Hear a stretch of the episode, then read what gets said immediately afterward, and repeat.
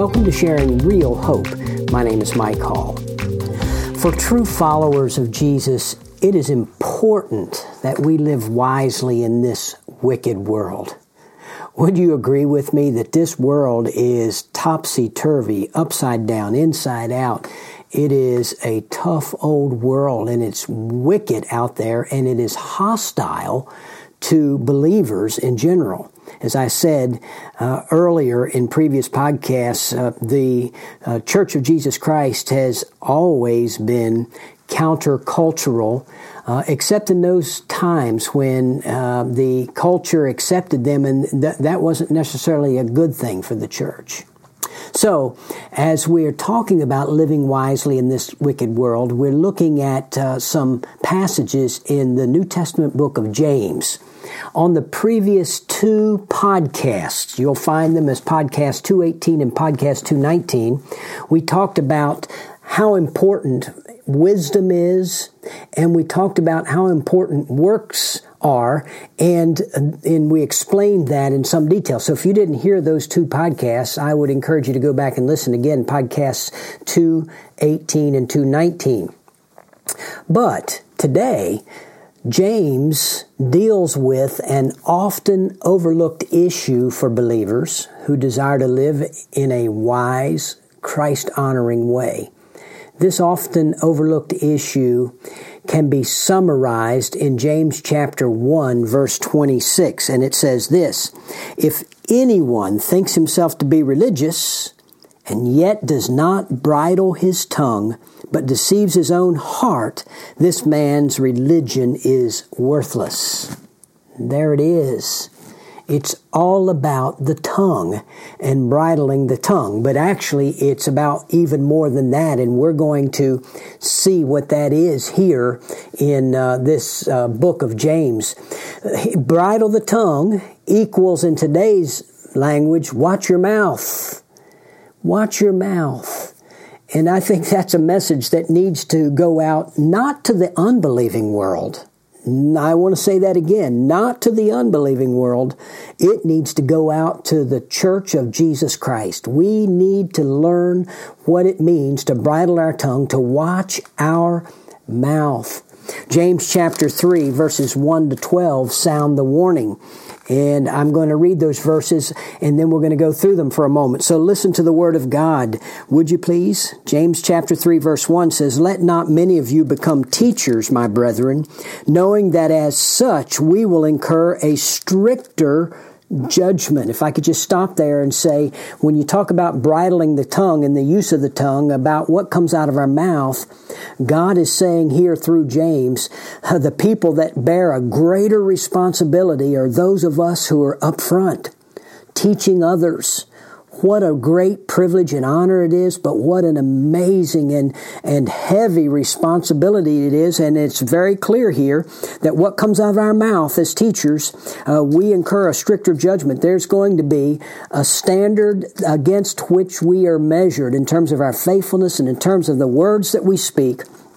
And those words cannot be words of, of heresy, words of false doctrine. We have got to be very careful. Uh, those of us who stand up front and preach and teach, we've got to be careful. We're held to a stricter judgment. Verse 2 says, For we all stumble in many ways. If anyone does not stumble in what he says, he's a perfect man, able to bridle the whole body as well. Now look, uh, there James is saying, look, we all stumble in many ways. And and if we didn't stumble, we'd be perfect. And and we know that no one other than Jesus, no man, no human other than Jesus is perfect. And so he's saying, look, uh, uh, we have got to be careful we ha- have got to be on guard. We all stumble.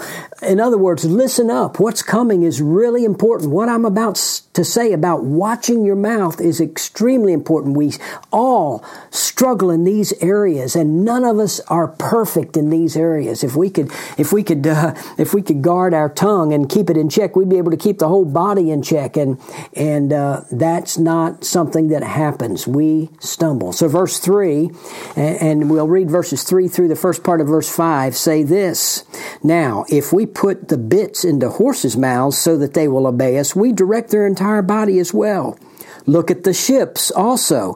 They are so great and driven by strong winds, yet they are still directed by a very small rudder wherever the inclination of the pilot desires. So also the tongue is a small part of the body, and yet it boasts of great things. Here, we're given uh, the examples of the power of the tongue. And the first example is a horse. A big, beautiful, powerful horse can be controlled by a bit that's put in his mouth. A large, a huge ship on the ocean, uh, that ship can be turned by a small rudder. That thing that's in the water, uh, connected to to uh, something that steers it. Uh, that that rudder can change. Can that small rudder can direct that whole ship, and so also is the tongue.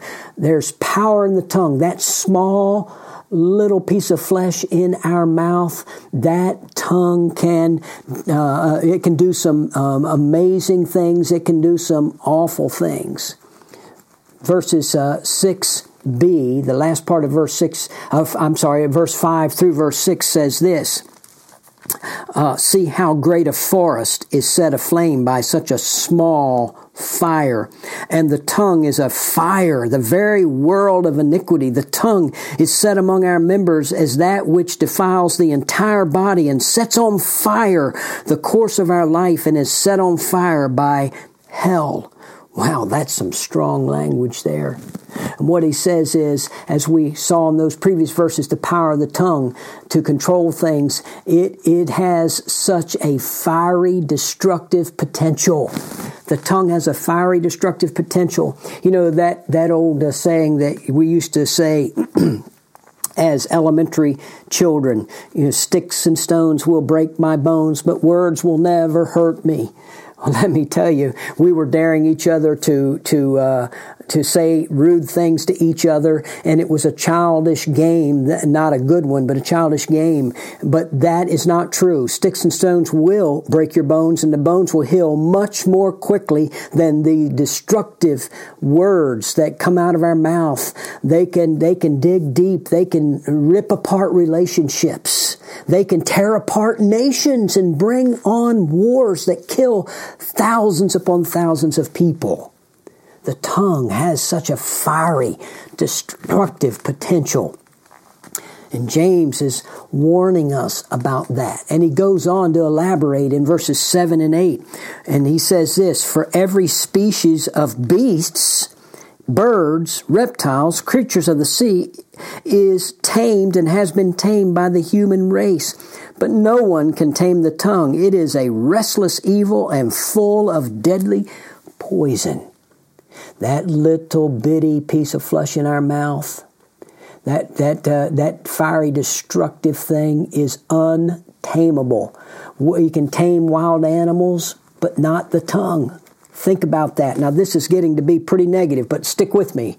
We're going somewhere. Verses 9 to 12 talk about the double talking tongue. Verse 9 says, With it, the tongue, we bless our Lord and Father, and with it, we curse men who have been made in the likeness of God. From the same mouth come, uh, come both blessing and cursing. My brethren, these things ought not to be this way.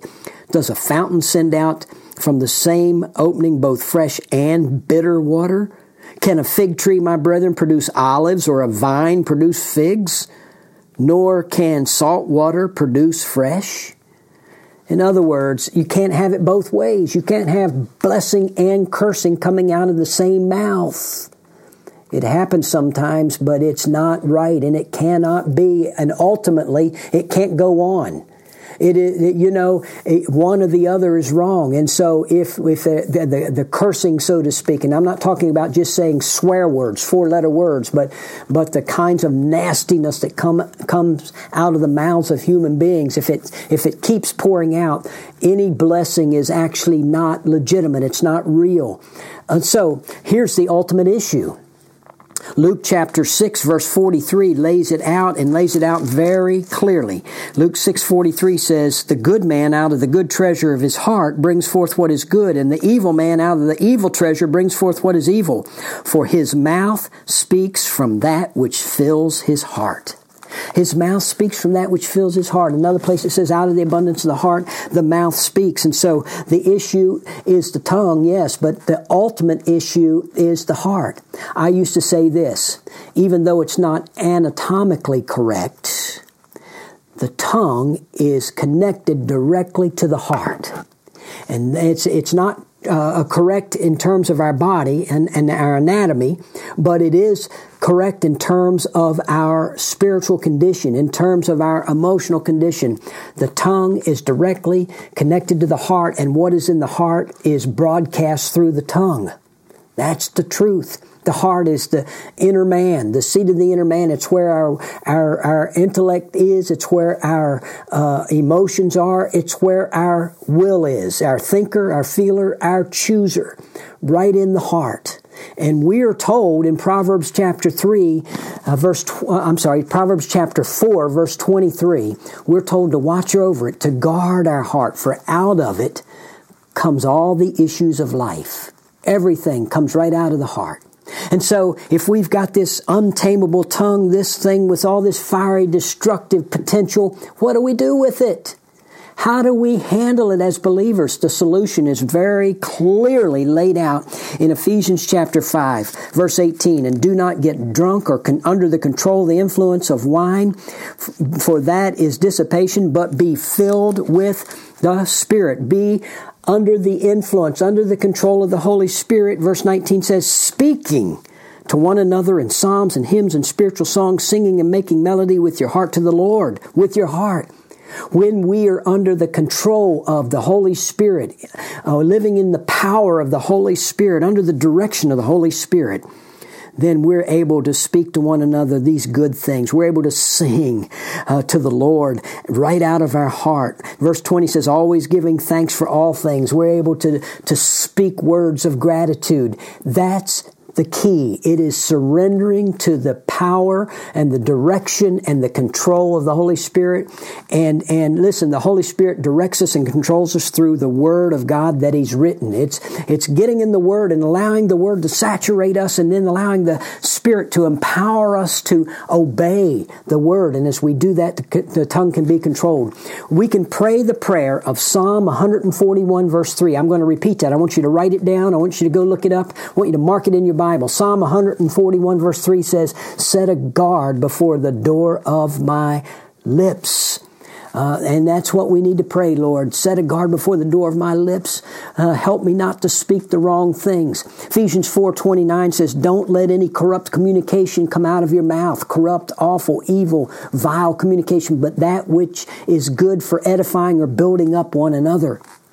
And so we need to hear the words and heed the words of the Word of God in this area.